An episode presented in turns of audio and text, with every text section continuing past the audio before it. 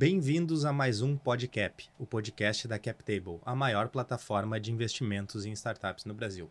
Nesse episódio, a gente vai falar sobre as novas queridinhas do mercado, as startups camelo. Quem são essas startups? Elas vão desbancar os unicórnios? Como que vai ser essa nova dinâmica do mercado? E claro, para falar sobre isso, eu não estou sozinho aqui. Hoje tenho o prazer de estar com Guilherme Enck, cofundador da CapTable, e Rodrigo Fernandes, o head de finanças do Pingback, especialista em Unity Economics e um grande parceiro aqui da CapTable. Então, vou deixar o Guilherme se apresentar primeiro aqui. Beleza. Pô, Léo, bom dia. Que prazer estar aqui no Podcap contigo, cara. Acho que vai ser um baita papo aqui. É, eu tenho estado com o Rodrigo em algumas outras oportunidades e eu tô cada vez me surpreendendo mais, hein, Rodrigo? Não canso de me surpreender, enfim, com, com todo o conteúdo que ele tem para trazer para nós. Tenho certeza que vai ser um ótimo papo aqui. Então, uh, fazendo a minha apresentação bem breve, Guilherme Enck, sou engenheiro de formação, tive toda a minha carreira ligada ao mercado financeiro. Dentro do mercado financeiro já fiz de tudo, já fui trader de câmbio de commodities, já fui assessor de investimentos, já fui advisor em processo de fusões e aquisições e caí nesse setor fascinante do mercado financeiro, que é o mercado de venture capital. Né? Fundamos a CapTable lá em 2018 para 2019, desde então viemos fazendo esse trabalho que muitos de vocês têm acompanhado. Enfim, é isso para uma apresentação inicial. Boa. Rodrigo. Bom dia, Léo. Bom dia, Guilherme. Muito obrigado pelo convite. Mais uma vez, né, é um prazer estar aí com vocês. Bem, é, a minha formação foi em computação, mas a minha carreira foi toda como empreendedor, é, principalmente ligada à parte do, das finanças dos negócios digitais, tá? Que eu acho que né, é um assunto que a gente vai conversar bastante hoje aqui e que tem muita coisa interessante que, né, às vezes as pessoas não percebem que, que hoje existe toda uma área do conhecimento nova que é, que é, que é justamente né, dessa, dessa, desse novo tipo de finanças, né? Então é isso. Muito obrigado pelo convite e vamos, vamos bater um papo bacana aí para o pessoal. Nós que agradecemos. Hoje, dois estreantes aqui no nosso, no nosso podcast, mas tenho certeza que terão presença em novos episódios aí, porque tem muita conversa interessante aí para a gente ter ainda. Uh, nós já falamos um pouco nos episódios anteriores sobre as startups unicórnios, que são aquelas startups que têm a sua avaliação de mercado acima de um bilhão de dólares. Né? Evento esse que era praticamente impossível de acontecer até anos atrás e hoje já é bem mais comum, já tendo mais de mil unicórnios no mundo. Mas esse modelo tem sido um modelo questionado pela sua queima de, de caixa, né? E esse momento onde a captação tem sido mais difícil do que foi no passado, esse modelo está sendo uh, posto à prova, né? De até quando ele vai. E para esse crescimento acelerado com essa queima de caixa, se abre mão de bastante lucratividade, talvez para entregar essa lucratividade no futuro. Rodrigo, tu consegue nos explicar um pouco mais sobre esse modelo unicórnio, essa queima de caixa, como que funciona, qual a tua avaliação sobre esse modelo de negócio? Bem, Léo, eu acho que a primeira coisa é a gente entender que, assim, né, quando a gente chama uma, uma empresa de unicórnio, a gente está levando em conta a última rodada de investimentos recebido por aquela empresa, né?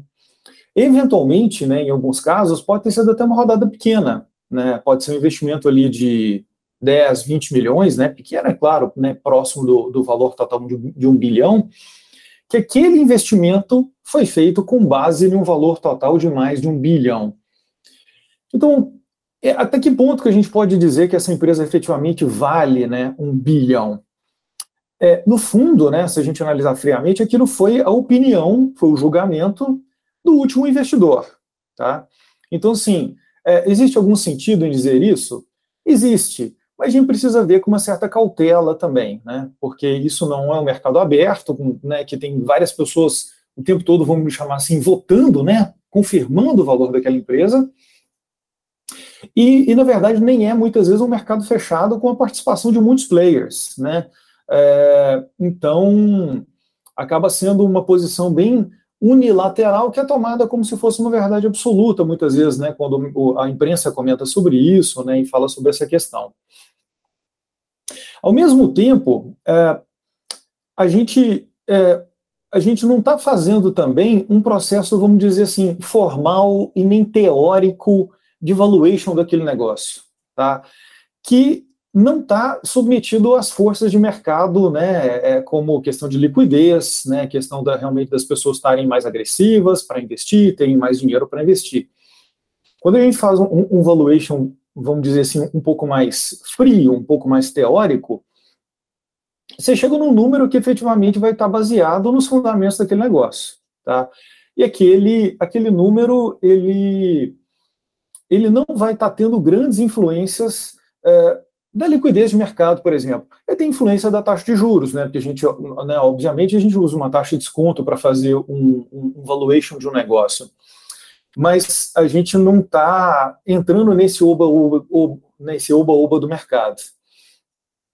Então, é, enfim, esse termo foi criado aí, enfim, não faz tanto tempo assim, né? Eu lembro de quando começou, mas não sei de cabeça, deve ser coisa de cinco anos ou, ou pouco mais, né? Quando com toda essa, né, esse dinheiro que estava entrando por aí, esse tipo de empresa começou a ficar mais comum. Mas acho que primeiro, né, antes de mais nada, é importante a gente entender esse contexto aí, né?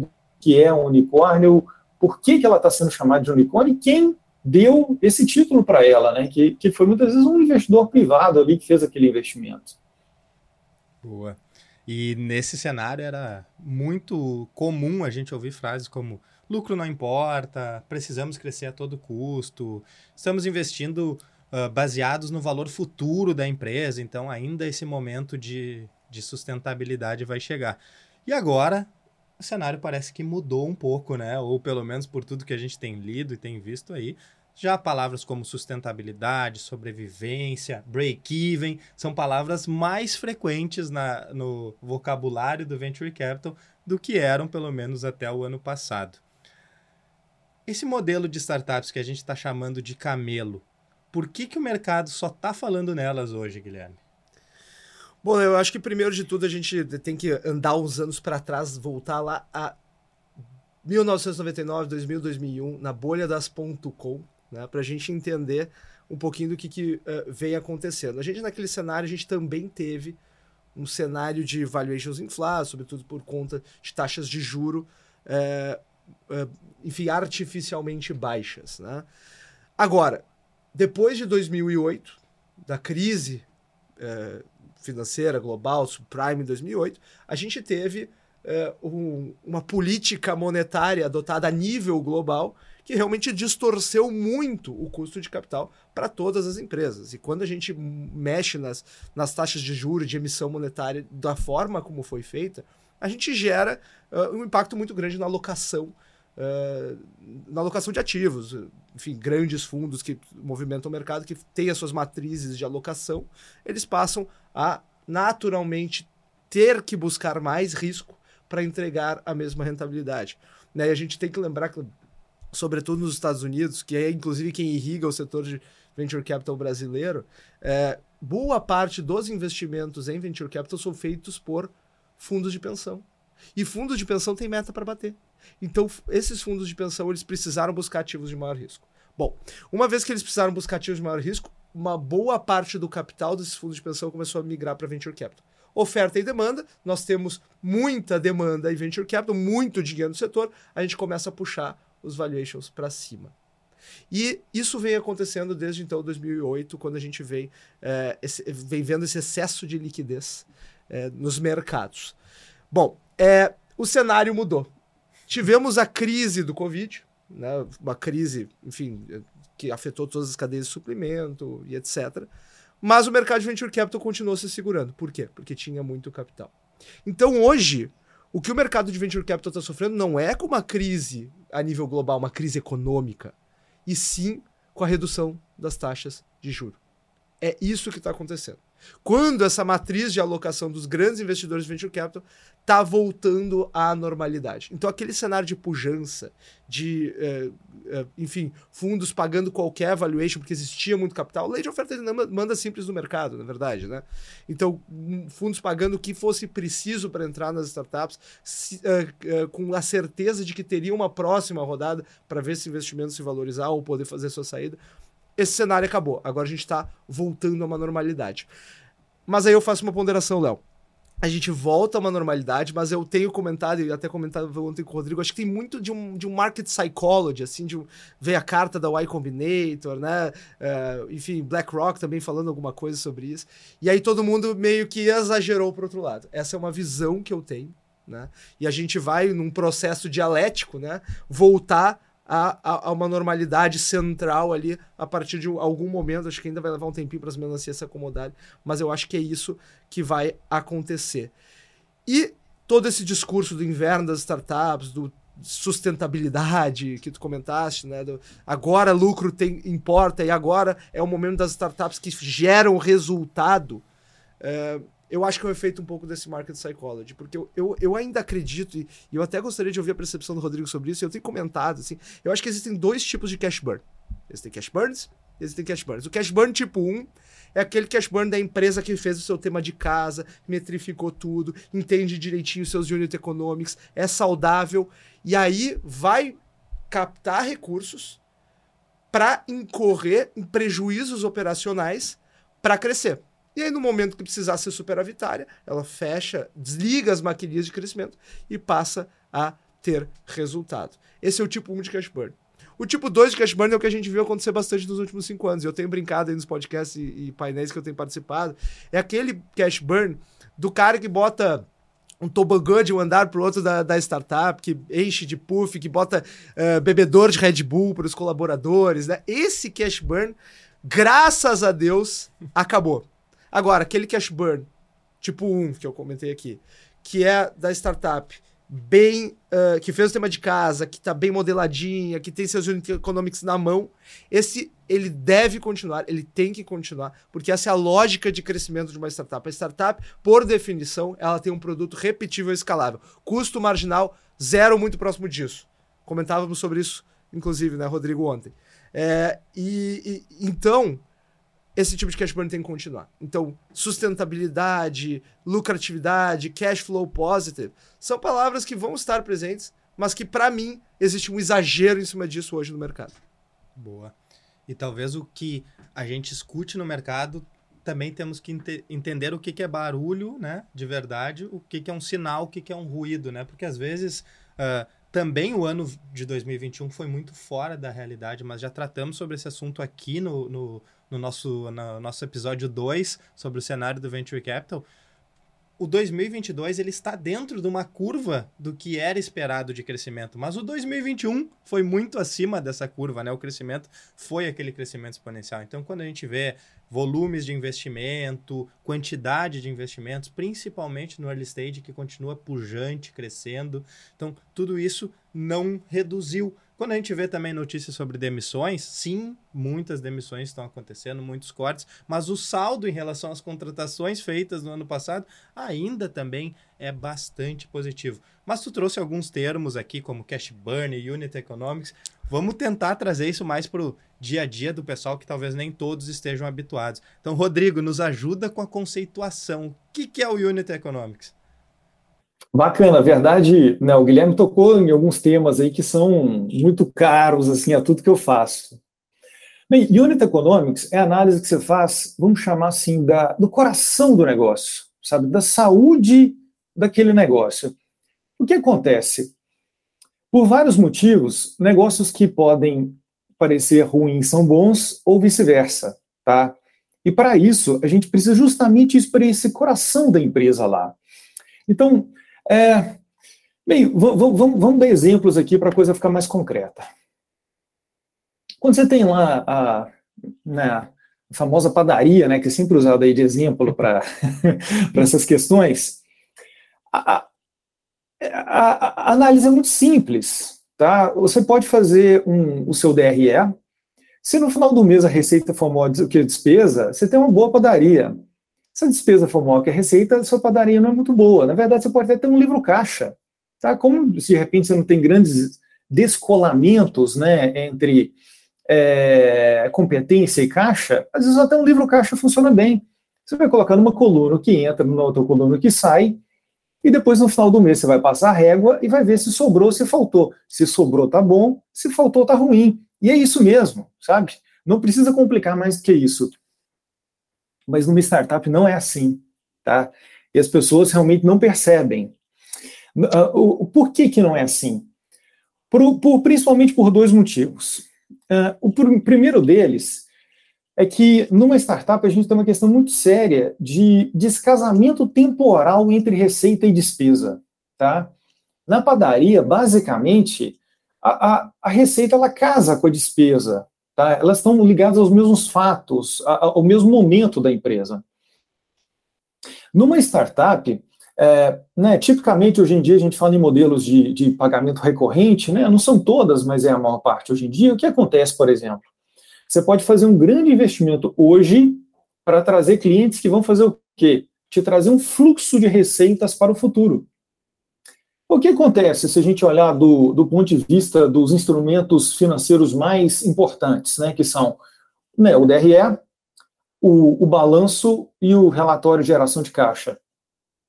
Você vai ver uma despesa, né, do ponto de vista do DRE, uma saída de caixa, do ponto de vista do fluxo de caixa, e não vai vir entrada praticamente nenhuma. Por quê? Cadê, cadê essa entrada? Está no futuro. Mas ela existe. Tá? Ela não é um otimismo, ela não é uma projeção.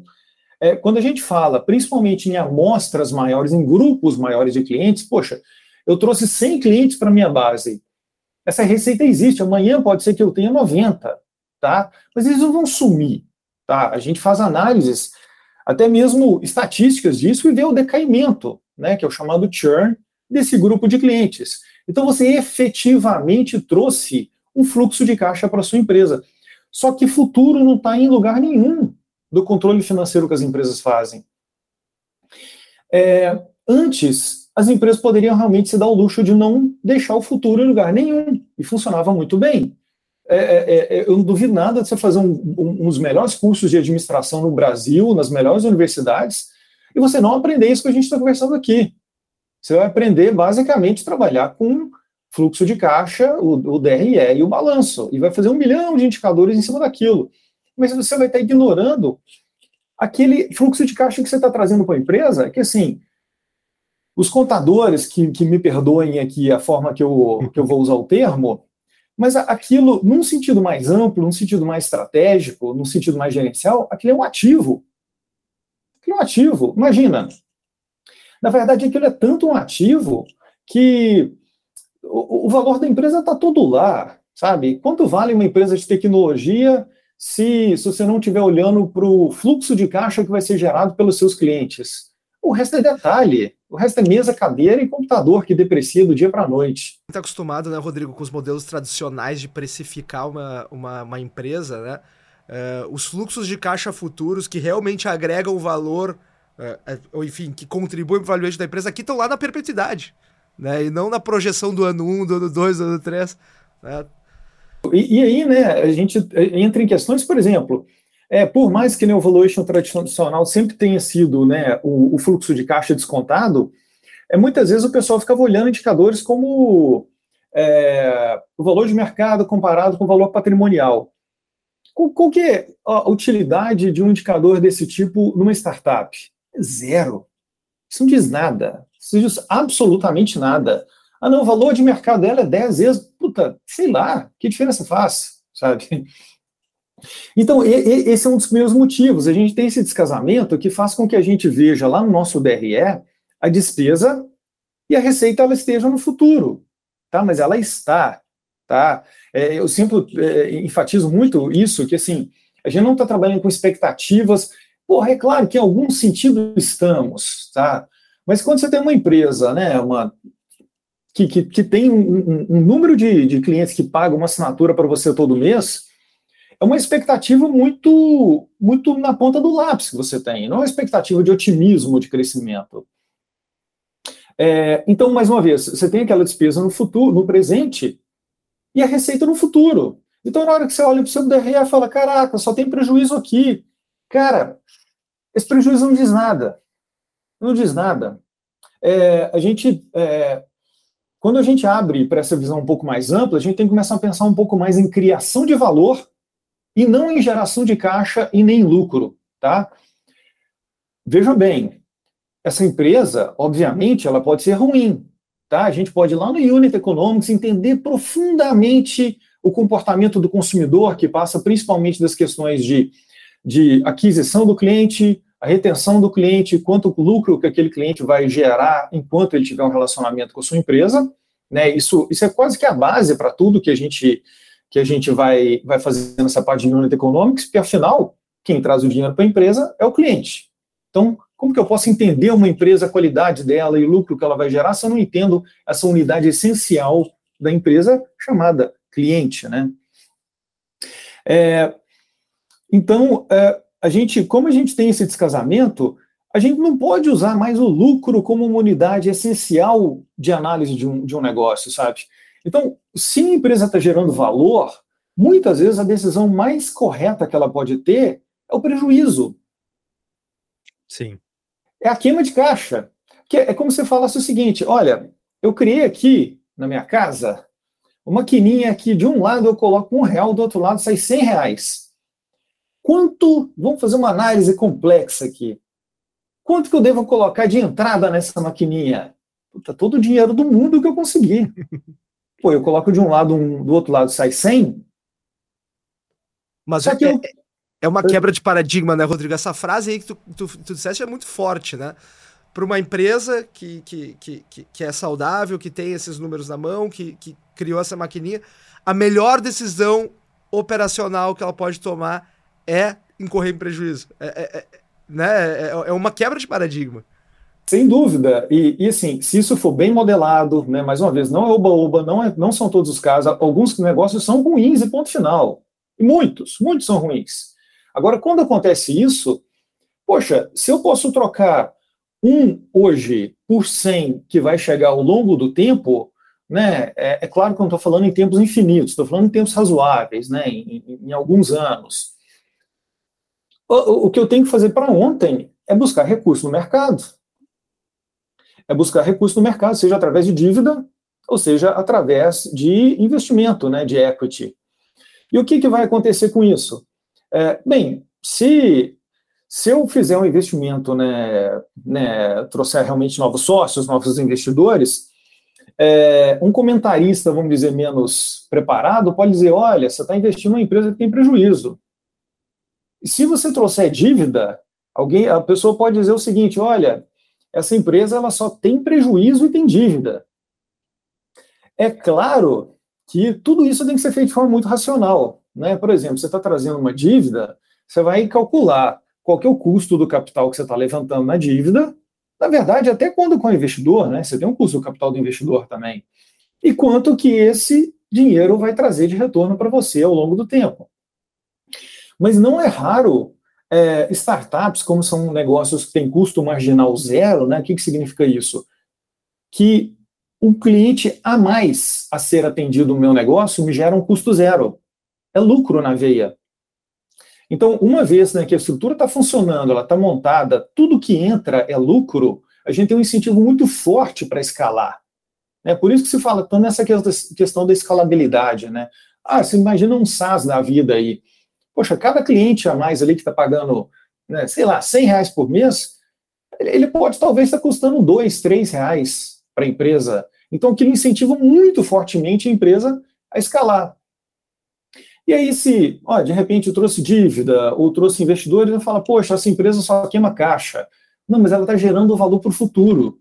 Então, é essa mudança de mentalidade que a gente precisa ter, senão a gente vai perder grandes oportunidades, tá? grandes oportunidades de investimentos. É, e, e, e, nesse momento de mercado que a gente está, é, ele é um momento muito interessante para os investidores que sabem ter essa visão correta. Porque se, ela, se eles sabem enxergar que tem uma pérola né, que tem um ouro ali dentro, só que de repente aquele ouro está empacotado ali numa caixa de papelão, que a empresa está meio desestruturada, não está tendo recurso para crescer, está precisando realmente assim de, de, enfim, ter realmente mais recurso para crescimento, para trazer clientes, para pagar dívidas, ele pode fazer um negócio extraordinário, sabe? Então, né, é, é respondendo aí né, a, a sua pergunta, Léo, eu acho que assim, talvez o entendimento do unit economics de uma startup seja hoje um dos fatores mais decisivos. É claro que não é um único, né? uma diligência para investimento envolve várias questões, até mesmo questões humanas, questões de confiança, questões de empatia, mas eu acho que talvez o bom entendimento do Unit Economics talvez seja o fator mais relevante para você encontrar assim, grandes oportunidades de investimento aí né, no mercado.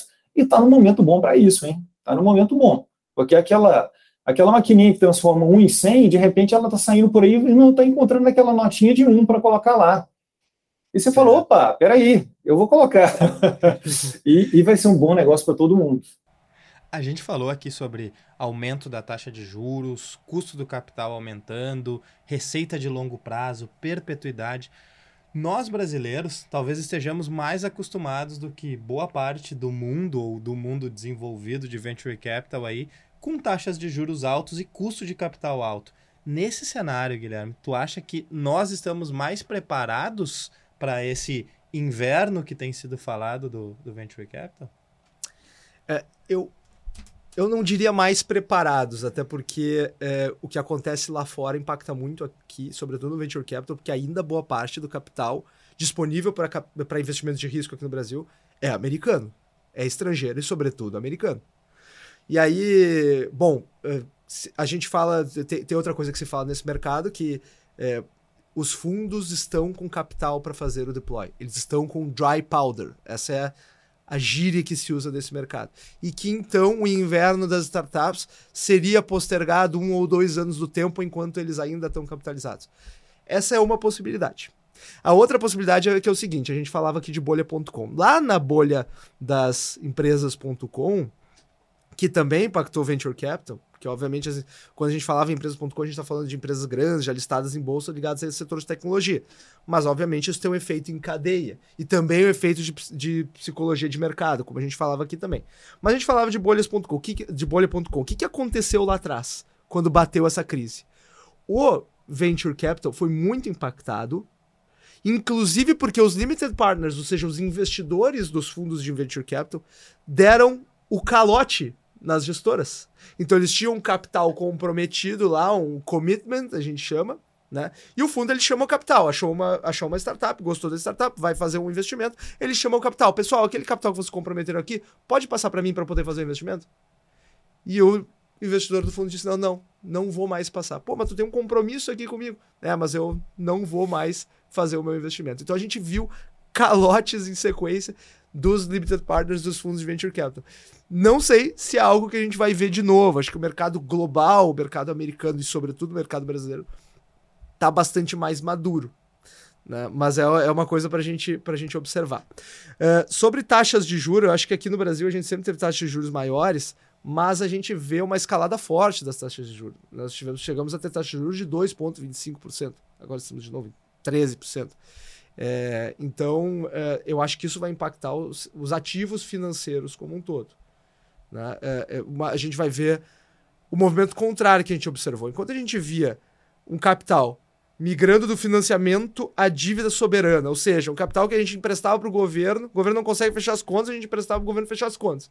A gente passou a trazer esse capital para o setor produtivo, para gerar valor, para criar riqueza para a sociedade. E agora a gente está voltando para esse capital para a mão de, de quem não gera riqueza, que, enfim, tem um papel importante, mas não, não gera riqueza, que é o governo. A gente vai continuar, de novo, financiando os déficits uh, do governo. Então, pelo contrário, Léo, eu acho que a gente não está bem preparado para passar por isso. Até porque o brasileiro tem um, tem um, é, é, tem um conceito econômico aí da preferência temporal, né? O, o, Rodrigo falava que eu prefiro um real hoje ou cem ano que vem, né? É preferência temporal. E o brasileiro ele tem uma preferência temporal maior do que outros povos. Né? Então, uh, se eu oferecer uma balinha uh, hoje ou duas amanhã, talvez o brasileiro pegue uma hoje. Outros povos pegariam as duas amanhã. Né? Então, uh, o juro, ele estruturalmente vai ser sempre maior no Brasil. Essa é uma opinião pessoal minha. Tá? Então, eu acho, eu acho que a gente não vai voltar para um cenário em que uh, o, o mercado está pujante, em que o capital realmente está fluindo para empreendimentos de geração de valor tão cedo. E eu não acho que o fato da gente sempre ter tido taxas de juros maiores é um fator de proteção. E tu acha que, dado esse cenário, se iFood e Nubank estivessem nascendo agora ou estivessem nos seus primeiros anos, eles chegariam onde chegaram? Bom, de certa forma, iFood, tanto o iFood quanto o Nubank foram criados num momento não tão propício quanto que a gente viu nos últimos cinco anos, né? Então, uh, eu diria que sim, Léo. Eu diria é. que sim. Eu diria que, inclusive, mais rápido. Eu acho que o mercado está mais preparado para a adoção de soluções. A gente fala muito em receber investimento, mas vamos olhar pelo outro lado, vamos olhar pelo lado do consumidor. Eu acho que hoje o mercado está muito mais preparado para a adoção de soluções digitais. Mas aí tem o, o, outro lado dessa mesma moeda, que é, que é que hoje o ambiente está muito mais competitivo do que antes. O Nubank surgiu, nadou sozinho. Agora ele tem que competir com uma centena de bancos digitais, com Open Banking, com uma série de soluções financeiras já muito mais robustas e maduras. Então, é, é difícil ter a bola de cristal aqui, mas eu diria o seguinte: não sei se essas startups individualmente teriam o mesmo sucesso, né? mas o mercado está tão propício ou mais.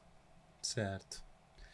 Uh, e Rodrigo, tu trouxe alguns pontos ali sobre Unit Economics e eu queria ver agora, né, juntando essa fala do, do Guilherme aqui com o que tu trouxe antes, a gente tem que olhar para o Unit Economics para entender se aquele é um negócio saudável, se aquele é um negócio de realmente queima de caixa porque o negócio é ruim ou se ele está num, num, numa trilha de crescimento, né, buscando realmente esse, esse fluxo futuro. Como que a gente poderia considerar um Unit Economics saudável? O, quais seriam os pontos de maior atenção olhando para ele? Bacana. É, bem, vou, existem vários níveis, vamos dizer, de sofisticação que a gente pode fazer isso, é, mas, primeiramente, eu diria o seguinte, tá? Vamos entender qual é o nosso custo de aquisição de clientes. O que, que é isso, né? É, para quem não é da área de startups, falar em adquirir cliente é uma expressão um pouco diferente, né? Antes você falava em conquistar o cliente, né? Esse tipo de coisa. Mas como hoje a gente tem mecanismos, né? Principalmente marketing digital, que você tem uma é, você consegue de forma muito clara falar assim, olha, eu vou colocar tantos mil reais e vou trazer tanto, tantos clientes para minha base, é, a gente começou a usar essa, essa, essa expressão de adquirir cliente, né? Porque Antes, antes era um processo um pouco mais caótico, né? Poxa, coloca lá na revista, coloca na televisão, no rádio, né? E você não conseguia aferir né, a conversão que você tinha. Principalmente por, por esse motivo, né, de hoje você ter essa aferição de forma muito clara, né, na maior parte das vezes, você pode falar efetivamente, olha, eu comprei tantos clientes, né, porque você consegue medir aquilo. Então, muito bem. É, primeira coisa, a gente tem que entender quanto que está custando para a gente trazer cada um dos nossos clientes para dentro de casa, porque esse é um indicador que mostra a nossa capacidade de crescer. Como que a gente calcula isso? Tá? Ou, enfim, como que a gente entende intuitivamente? É muito simples, a gente vai pensar, tudo que eu investi é, para trazer o cliente para dentro de casa, em marketing, em vendas, em qualquer outra coisa, Vou considerar também uma coisa que pouquíssima gente faz, tá? Pouquíssima gente faz também. Eu vou considerar todo o custo que eu tenho em decorrência da aquisição do cliente, tá? Todo mundo só fala dessa primeira parte. Então, por exemplo, se é, um custo de onboarding foi uma decorrência da aquisição do cliente, isso também tem que entrar no meu CAC, tá? Ou seja... Já aproveitando aí, CAC, primeira vez que aparece com essa expressão no episódio. Explica para nós o que, que, é o CAC. Ah, o CAC é o custo de aquisição de cliente. É justamente esse valor unitário que eu gastei para trazer um cliente para dentro de casa. Então, bem, bem lembrado que eu já estava passando direto aqui. então, tudo que foi causa ou decorrência da aquisição de cliente, eu estou falando basicamente de marketing. E estou falando de despesas que acontecem logo depois da entrada do cliente, né? Principalmente essa que a gente costuma chamar de onboarding, né? que é treinar o cliente para usar efetivamente a nossa solução e tal. A gente vai pegar esse valor e dividir pelo número de clientes que foram adquiridos. Então, por exemplo, olha, eu gastei aqui é, 100 mil reais e trouxe para dentro de casa mil clientes durante um período qualquer, seja um mês ou seja um trimestre. Então, desse modo, eu posso falar que eu, com 100 reais, eu trago um cliente para dentro de casa, tá? Então, primeira coisa, vamos entender o seguinte: é, isso aí é, é, é, como se fosse o investimento que a gente está fazendo, sabe? E a gente quer um retorno sobre esse investimento. E o que, que vai ser o retorno sobre esse investimento? É o que a gente chama de LTV, tá? que vem da sigla em inglês Lifetime Value. O que, que significa isso? O valor durante toda a vida. né, o lifetime, né, que é toda a vida, o valor que ele é gerado. Então a gente vai considerar todo o lucro, né, de uma forma mais exata, toda a margem de contribuição que esse cliente vai gerar para a gente durante a vida dele, e a gente vai trazer isso a valor presente pelo nosso custo de capital. Como que a gente pode fazer isso de forma simples? A gente pode considerar né, o lucro que ele está trazendo, efetivamente, que a gente calcula com os dados que a gente tem da empresa, e para não complicar muito as coisas, a gente estimar um, de forma conservadora um tempo de relacionamento que esse cliente vai ter com a nossa empresa. Tá? Ah, 12 meses, 24 meses, 36 meses, vamos ser conservadores. Tá? E, gente, e agora a gente vai fazer né, de forma simples, né, tem a função, se não me engano, chama NPV no Excel, por exemplo, a gente vai colocar uma, um custo de capital e trazer isso a valor presente. Sendo bem conservador, tanto, tanto no tempo de vida do cliente quanto na taxa de desconto, tá? Porque a gente é startup, é, tu, tu, tudo que a gente tem é muito incerto, então a gente precisa, né, não, não pode ter otimismo demais nesse momento. Amanhã, quando a gente tiver um histórico muito longo, a gente pode fazer análises bem mais sofisticadas e muito mais exatas, tá? Mas nesse momento a gente já começa a ter um cheiro da relação entre esses 100 reais, por exemplo, que eu investi para trazer o cliente e o lucro que ele vai trazer para mim ao longo do tempo. Eu quero que ele seja 300, 400, 500, né? Porque afinal, se você investiu 100 e ainda com risco, você não quer ter de volta, né? 110, 120. Ainda mais porque a gente, nesse caso, está considerando só o lucro e o custo marginal, tá? Eu não estou levando em conta o que eu gasto com aluguel, com folha de pagamento, por aí vai. Então, na verdade, se essa relação for um, a gente vai ter prejuízo no nosso negócio, porque a gente tem um custo fixo da empresa para se pagar. Então, o mercado gosta de ver esse número pelo menos acima de 3. É, uma outra forma que a gente pode fazer isso também, que, que, que não complica muito as coisas, é o seguinte: a gente pensar no que se chama de CAC payback. O que, que, é isso? É o tempo que leva para o CAC voltar para o nosso bolso. Tá? Que também é uma forma mais simples assim da gente analisar. E o que, que a gente quer? Que ele volte o mais cedo possível, por dois motivos. Um, que a gente reduz o risco. Se, se rapidamente né, esse valor já voltou para o meu bolso, eu já não tenho o risco dele não voltar. Dali para frente tudo é lucro. E o outro motivo é que se ele voltou para o meu bolso, eu posso investir novamente na aquisição de um novo cliente ou uma outra coisa dentro da minha empresa. Então, é, né, é, é o ideal é a gente ter esse, esse CAC payback em menos seis meses. Agora, em negócios que não têm recorrência, tá no e-commerce, por exemplo, o ideal, né, nem sempre é possível, mas o ideal é a gente ter esse período menor ainda, tá? Porque, assim, no e-commerce, a probabilidade de um cliente que comprou voltar a comprar é muito menor, né, naturalmente, que na assinatura. Né? No Netflix, você está pagando todo mês até esquece. Agora, no e-commerce, é difícil, né? Muitas vezes o cliente vai voltar, mas muitas vezes não vai. Então, se você quiser ser bastante conservador mesmo, né, e, e, e até mostrar para o seu investidor, né, que você tem um negócio sólido, o ideal é você ter o CAC Payback na sua primeira transação.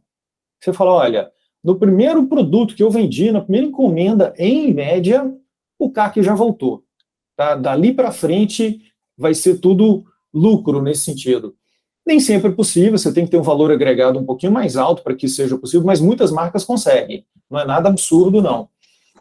Nesses momentos né, que os investidores estão um pouco mais cautelosos, tem toda essa questão aí da taxa de juros, pode ser uma estratégia para ser né, almejada né, para a gente tentar trabalhar. Então é basicamente isso, a gente pensar assim, olha, eu estou colocando um valor para trazer esse ativo para mim que se chama cliente. Tá? Esse ativo poderia ser uma casinha de aluguel, poderia ser uma sala, uma coisa desse tipo. E agora eu quero que o retorno venha para mim na, na maior proporção possível, né, e que ele venha o mais rápido possível. Esses são os dois os dois principais ângulos que a gente quer olhar. Eu posso ter um retorno demorado e bom? Pode, desde que você tenha facilidade de acesso a capital. Você tem grandes negócios que foram criados assim. É, mas no caso de startup, pode ser mais prudente não trabalhar com períodos de payback muito alongados. E dentro dessa, tu trouxe ali que um bom LTV sobre CAC, né? Então toda esse, essa contribuição gerada, esse lucro gerado pelo cliente versus o custo que ele tem seria de 3 ou acima de 3.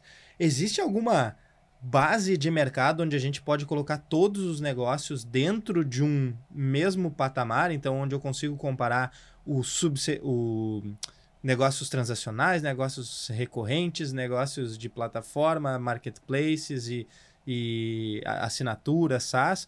existe algum parâmetro de mercado onde esse unit econômico é comparável nas mesmas bases entre todos? Na verdade, Léo, é, ele pode ser comparado, sabe? Porque, no fundo, a gente está falando de um investimento de um retorno, sabe? De um ROI. E, e, e esse ROI, né, quando a gente está falando aí do numerador dele, que é o LTV, ele já leva em conta é, a taxa de desconto e, eventualmente, leva em conta até outras questões, se for um modelo um pouquinho mais sofisticado, como risco, etc. e tal. Então, na prática, você pode fazer comparações entre negócios diferentes, sabe? Não, não, não haveria nada de errado nisso. É, talvez, é, enfim, do ponto de vista financeiro, você pode fazer uma comparação muito direta. Do ponto de vista de benchmark, talvez seja melhor você procurar pares, né? Fala, poxa, eu estou no e-commerce, o que que eu, o que que eu posso conseguir, né? O que que os meus meus pares conseguem? Nesse caso, pode ser o ideal ficar dentro do seu próprio mercado. Mas para quem está com um ponto de vista só financeiro, para aquele investidor, olha, efetivamente, a gente abstraindo algumas outras variáveis, principalmente a questão do custo fixo, de fato, uma empresa que estiver com múltiplo de 4 vai ser melhor que uma empresa que tem múltiplo de 3. Pouco importa se está no mercado ou está no outro. Então acaba Boa. que tem análises que fazem mais sentido para o gestor, para o empreendedor, né, que quer realmente afinar as coisas, quer saber o que faz sentido para ele, para o mercado dele, e tem uma outra visão que faz mais sentido para o investidor, que ele falou, olha, eu quero saber o retorno. Então, não, quero saber tanto detalhe, detalhe, eu não quero saber dos seus pares, eu quero saber do retorno. E aí, nesse caso, ele pode fazer comparação, né, não, não haveria nada de errado entre startups e mercados bem diferentes. Boa. E no mercado a gente vê muito esses itens que tu já citou aqui, CAC, tem o blended CAC, tem o CAC payback que tu trouxe dentro do LTV tem o usando a margem de contribuição, usando o lucro, colocando alguns custos ou não colocando alguns custos, tem várias metodologias, não é uma metodologia tão preto no branco assim como talvez a gente gostaria que fosse. Quais são as principais armadilhas que vocês têm visto nessas demonstrações de LTVs, CACs, LTV sobre CAC? Você é, quer começar, Guilherme? Posso começar aqui, Rodrigo? Eu, eu, eu, eu, acho que, assim, sempre quando a gente, como é, quem avalia startups que chegam no nosso, no nosso pipe, é, do nosso deal flow aqui para eventualmente fazer um investimento ou não, a gente sempre tem que entrar a fundo em como é que o cara. A gente sempre chega o pitch deck e tá lá uma métrica. Tá aqui nosso CAC, tá aqui nosso LTV, olha como a gente é bonzão. Aí a gente tem que aprofundar. a gente tem que entender como é que ele calcula o CAC, como é que ele calcula o LTV. Porque, via de regra, o empreendedor ele vai calcular daquele jeito que melhor favorece ele e vai criar uma narrativa para embasar o porquê que ele calculou daquele jeito. E não o contrário. E não indo na letra fria da metodologia para calcular né? então é, é, eu acho que de forma geral não só Léo, com o CAC com, e com, com o LTV com os direitos econômicos de forma geral mas qualquer métrica tamanho de mercado né? TAM o Sam, a gente, tem que, a gente tem que entender como é que ele foi atrás daquele dado. Isso, é, ó, pessoal, isso aqui é um recado para todo mundo que investe em startups. Não comprem aquilo que o empreendedor está dizendo, por mais que a gente confie nos nossos empreendedores, não é que eles estão é, mentindo, mas eles têm a metodologia deles para calcular. E, obviamente, eles, eles têm um certo incentivo em usar a metodologia que melhor os favorece. Nós, como investidores, a gente tem que estar tá sempre atento a isso e entender como é que chegou naquele número, qual foi a metodologia que usou para calcular para que a gente sim possa fazer as nossas análises. Então, assim, da minha parte, o que eu vejo mais acontecer é essa distorção metodológica né, para ter o número mais uh, apresentável ou mais vantajoso possível. Então, de forma geral, não estou falando só de unit economics, falando de tamanho de mercado, falando de qualquer número que, que, que o empreendedor venha nos trazer, a gente tem que entender direitinho uh, o que está subjacente para que a gente, enfim, possa fazer uma análise assertiva. Senão a gente vai estar fazendo uma análise em cima de algo que não, não, é, não é bem a realidade, né? É, eu vou, tentar dar alguns exemplos aqui sobre isso que você acabou de falar. Em primeiro lugar, acho que a gente tem que entender o seguinte: uma questão é esses termos não estarem definidos na legislação, nas práticas contábeis, no CRC, né, nos órgãos americanos, etc. e tal. Ok, não estão mesmo. Você não vai encontrar CAC, LTV nesses lugares. Por isso, você acaba podendo fazer né, o, o que o Guilherme falou, definindo ao seu modo, e não vai ser uma fraude. Porque aquilo não, não, não termo como lucro líquido, enfim, é, né, e várias outras coisas mas, uma, uma, porém, isso não implica que esses termos não sejam muito bem definidos na literatura. Tá? E que as pessoas que trabalham com isso e costumam olhar esses números estejam acostumados com certas definições. Então, é, é, bem, CAC, né, a gente comentou agora há pouco, tem uma definição muito clara para quem né, trabalha com isso. Né? E se você for ver os melhores livros, os melhores artigos, ele significa aquilo. Só que realmente, né, o pessoal quer, né, pintar, né, o, o seu suas demonstrações ali para ficar bonito para o investidor, e aí tem vários truquezinhos que eles fazem. No caso do, do LTV, tem um que é muito comum, que é o seguinte, não usar a taxa de desconto. Esse a gente vê bastante também. É, muito comum. E o que acontece? Mesmo com as taxas de desconto de, de mercados aí de primeiro mundo, que trabalham com 2%, 4% ao ano, quando a gente fala, por exemplo, num tempo de vida do cliente, né, que é a expressão que a gente usa para o tempo de relacionamento do cliente, por exemplo, de 10 anos, o que em alguns mercados faz sentido, é, você deixar de usar uma taxa de desconto de 4, 5% ao ano faz uma diferença absurda ao longo de 10 anos. Então, realmente, você pode inflar muito o seu LTV não usando uma taxa de desconto. Outra coisa muito comum, é, no LTV, a gente usa é, o lucro né, para ser trazido a valor presente. Idealmente, é a margem de contribuição, mas não é tão ruim também usar a margem bruta, não. É, é, é um outro tipo de margem de lucro que é até ok usar. Mas, enfim, seja uma ou seja outra, algumas empresas colocam uma margem muito magrinha, sabe? Jogando tudo para a sua despesa e não jogando nada lá para o seu custo, para a sua margem de contribuição de tal modo que esse número fica inflado. Então, esse é um, é um é outro é, truque muito comum, que assim, a gente quer saber toda a despesa variável, tá? Por isso que a gente usa a margem de contribuição. E aí, desse modo, né, o número vai lá para cima. Então, por exemplo, é, tem uma empresa aí de capital aberta, famosa, que eu olhei há pouco tempo, que nesse cálculo do, do LTV, na, eles até falavam em margem de contribuição, que é muito correto, mas não incluíam suporte ao usuário. Oh, puxa vida, isso aí é claramente uma, um custo do negócio, isso aí é claramente algo que, que, que, que varia de acordo com o seu, com o seu faturamento, com o seu número de clientes. E, e, e eram muitos milhões, na verdade, que era que era que estava lá na linha de despesa, lá embaixo, com suporte ao usuário. Então, isso aí também é, joga né, o número artificialmente para cima. Enfim, e por aí vai. E existe uma outra questão também que é o seguinte: a empresa fala, olha, eu tenho um ciclo de vendas longo, então eu na hora que eu for calcular aqui o meu o meu CAC, eu tenho que considerar o número de clientes que eu tenho que chegaram hoje, né, vamos dizer nesse trimestre, é, aqui no meu né, denominador, e no numerador eu tenho que considerar meu investimento em marketing do trimestre passado até mesmo dois trimestres anteriores. Olha, Faz sentido? Faz. Realmente tem negócios que têm é, um, um, ciclo de vendas mais longo. Né? Esse raciocínio ele não está de todo errado, mas o fato é o seguinte: quanto maior for esse gap que você colocar no cálculo, no caso de uma empresa em crescimento, menor vai ser o seu CAC. Então você pode, de repente, falar, gente, vamos colocar um trimestre. Ah, não, pô, esse CAC ficou meio alto ainda, vamos colocar dois trimestres aqui de deslocamento. Ah, não, agora ficou bom, agora fechou. Então, realmente, você tem que parar e pensar, pô, realmente, será que colocar dois períodos aqui de deslocamento faz sentido ou eles estão forçando a barra para esse CAC ficar mais baixo? Porque se a empresa está crescendo, o número de clientes que chegaram hoje vai ser mais alto e o marketing lá de trás vai ser mais baixo. Então, se a empresa está estável, não, né? Claro, vai dar na mesma, mas se ela está crescendo, esse cálculo vai jogar o CAC lá embaixo. A gente claramente tem que ser muito diligente né, nessa questão do Unit Economics. Olha o número de malandragens que é capaz a gente fazer. Né? Se é que não tem, em alguns casos, malandragens sobrepostas. Né? Ele mal, malandreou o CAC, malandreou o TV, malandreou né, a taxa de desconto, e quando vê, criou um número completamente distorcido da realidade.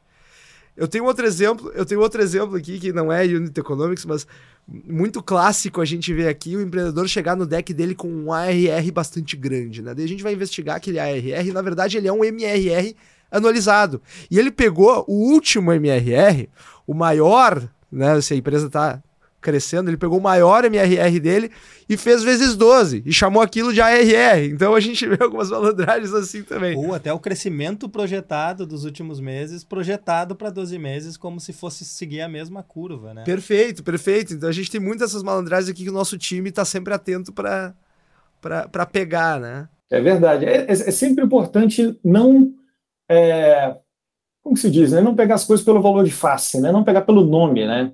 Se, se eu né, pegar minha caneca aqui e escrever aqui elefante, não vai fazer com que ela seja um elefante, ela vai continuar sendo uma caneca.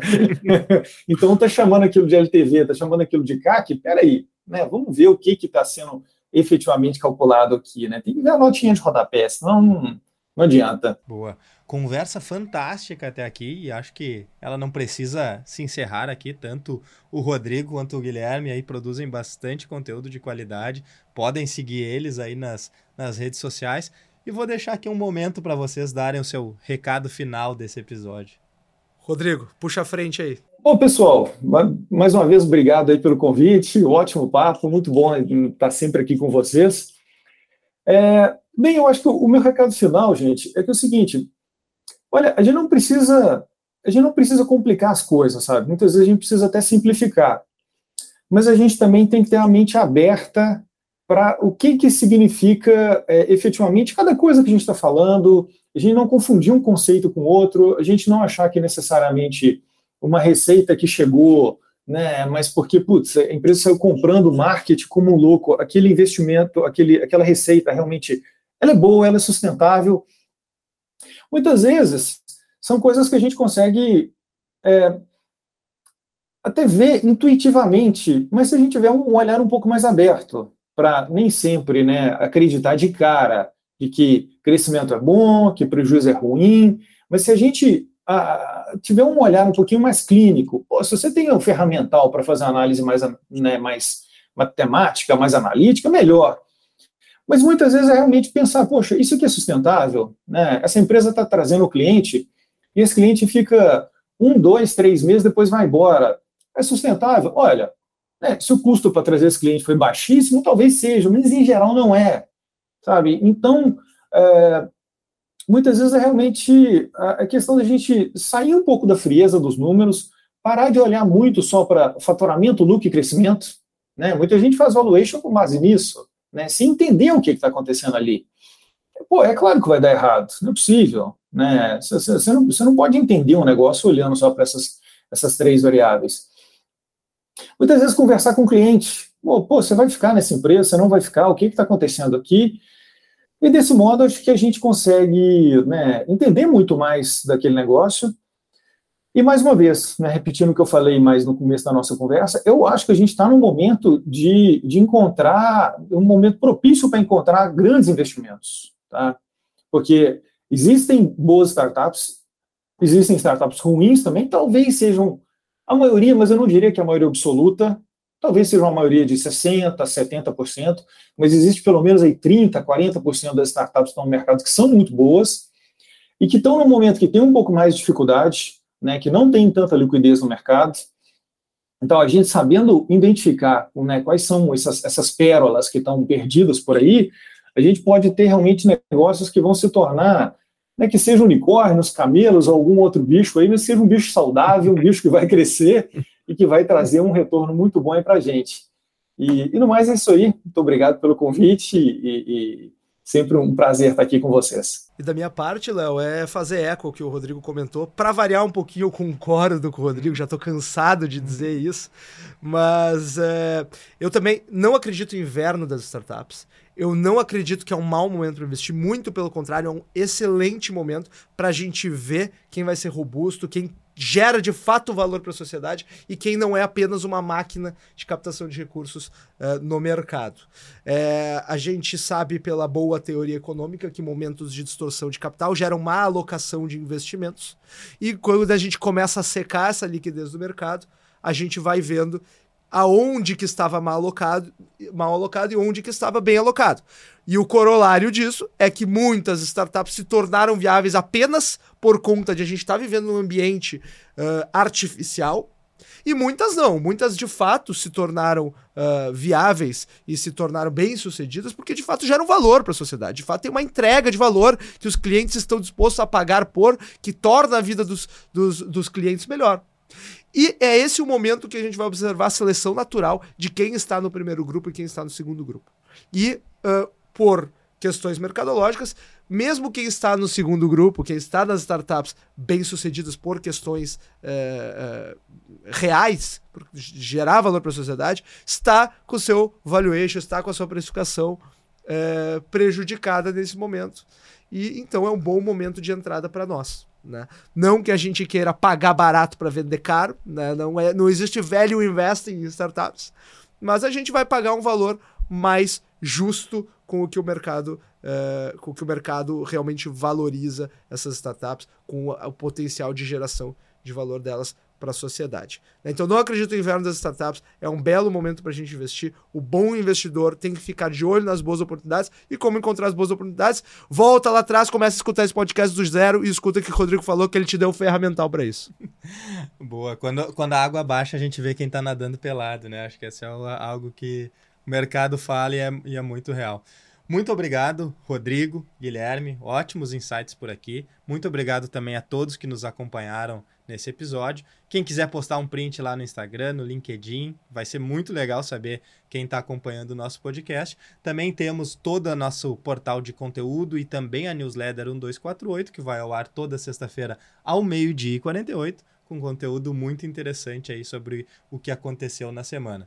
Então, nos procurem lá no nosso Instagram, LinkedIn ou todos os canais disponíveis. A conversa é sempre melhor quando ela não acaba por aqui. E se discordam de alguma coisa, também é muito positivo né, que a gente possa trocar essa ideia. Então, muito obrigado e até a próxima.